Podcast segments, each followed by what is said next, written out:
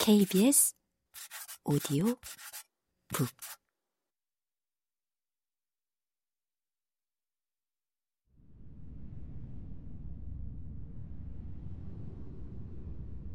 파슨스 부인이 스패너를 가지고 왔다. 윈스턴은 물을 빼내고 얼굴을 잔뜩 찌푸리며 파이프를 막고 있던 머리카락 뭉치를 꺼냈다.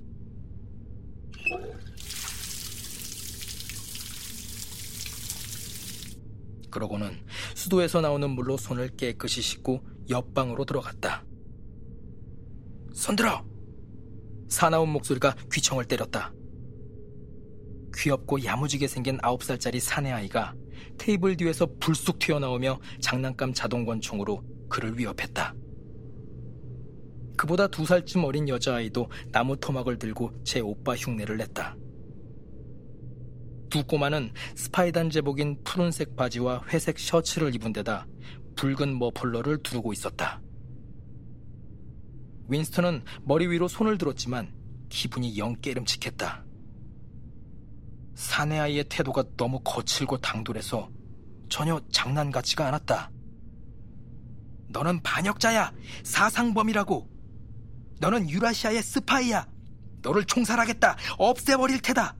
소금 광산으로 보내버리겠다! 사내 아이가 거침없이 떠들어댔다.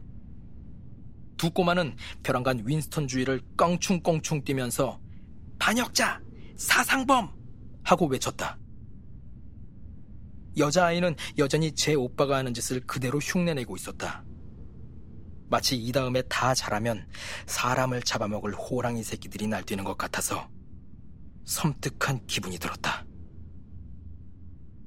사내 아이의 눈에서는 한치의 틈도 없는 잔혹성이 윈스턴을 발로 차고 마구 때리고 싶어하는 강렬한 욕망이 커서는 실제로 그렇게 할 수 있을 것 같은 소질이 엿보였다. 녀석이 들고 있는 권총이 진짜가 아니라서 천만 다행이라는 생각마저 들었다.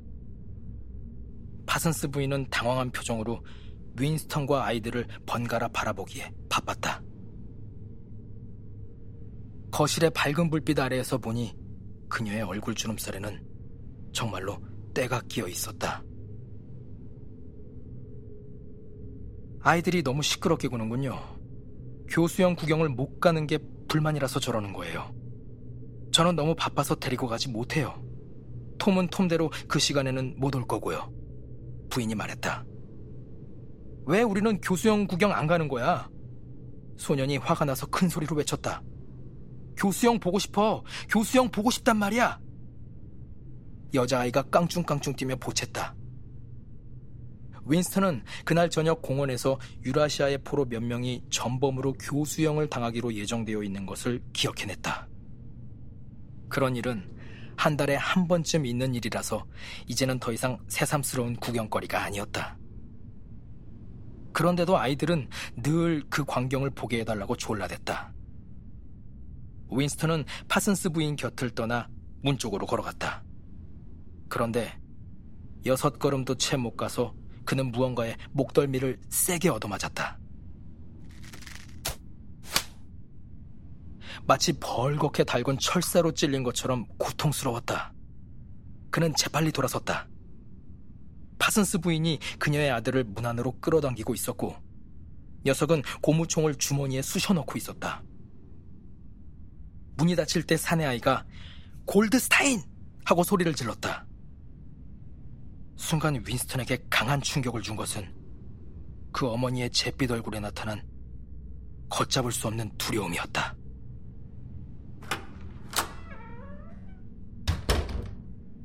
자신의 방으로 돌아온 윈스턴은 재빨리 텔레스크린을 지나서 책상 앞에 앉았다. 그러고는 목덜미를 문질렀다. 텔레스크린에서 나오던 음악은 그쳐 있었다. 그 대신 딱딱 끊어지는 군대식 말투의 흥분된 목소리가 방금 아이슬란드와 페로 제도 사이에 정박한 새로운 유동 요새의 장비에 대해 설명하고 있었다. 저 가엾은 여자는 아이들 때문에 평생 두려움 속에서 살아가겠군. 하고 윈스턴은 생각했다. 1, 2년 후면 그 아이들은 이단의 낌새를 찾으려고 어머니를 밤낮으로 감시할 것이다. 오늘날에는 거의 모든 아이들이 무섭다. 무엇보다 끔찍한 것은 스파이단 같은 조직이다. 스파이더는 제도적으로 아이들을 소야만인으로 개조해 당의 강령에 조금이라도 반발하지 못하도록 만든다. 반발하기는커녕 당과 당에 관계되는 것은 무엇이든 찬양하도록 만들어버린다. 군가, 행진, 깃발, 등산, 모의 총훈련, 슬로건 복장, 빅브라더 숭배. 이런 것들은 그들에게 일종의 영광스러운 놀이였다. 아이들의 잔인성은 국가의 적과 외국인을 비롯하여 반역자, 파업자, 사상범에게 향하고 있었다. 서른 살 이상의 부모들이 자기 자식들을 두려워하는 것은 거의 보편적인 일이 되어버렸다. 그도 그럴 것이 이를 흔히 꼬마 영웅이라고 하는 고자질하는 아이가 부모의 대화에서 어떤 위험한 말을 슬쩍 엿듣고는 사상 경찰에 고발했다는 기사가 일주일이 멀다 하고 타임스에 실리기 때문이었다. 고무총에 맞아 얼얼하던 목덜미의 통증은 가라앉았다. 윈스턴은 내키지 않는 마음으로 펜을 들고는 일기에 쓸 것이 더 있는지 곰곰이 생각했다. 그러다 문득 오브라이언을 다시 떠올렸다. 몇 년 전, 정확히 얼마나 됐을까? 아마 7년쯤 되었을 것이다. 그는 캄캄한 방안을 걷는 꿈을 꾸었다.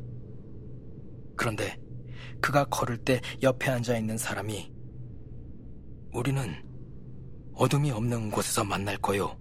라고 말했다. 그 목소리는 조용하면서도 단조롭게 들렸는데 그것은 명령이라기보다 그저 평이하게 짓거리는 말이었다. 그는 멈추지 않고 계속 걸었다.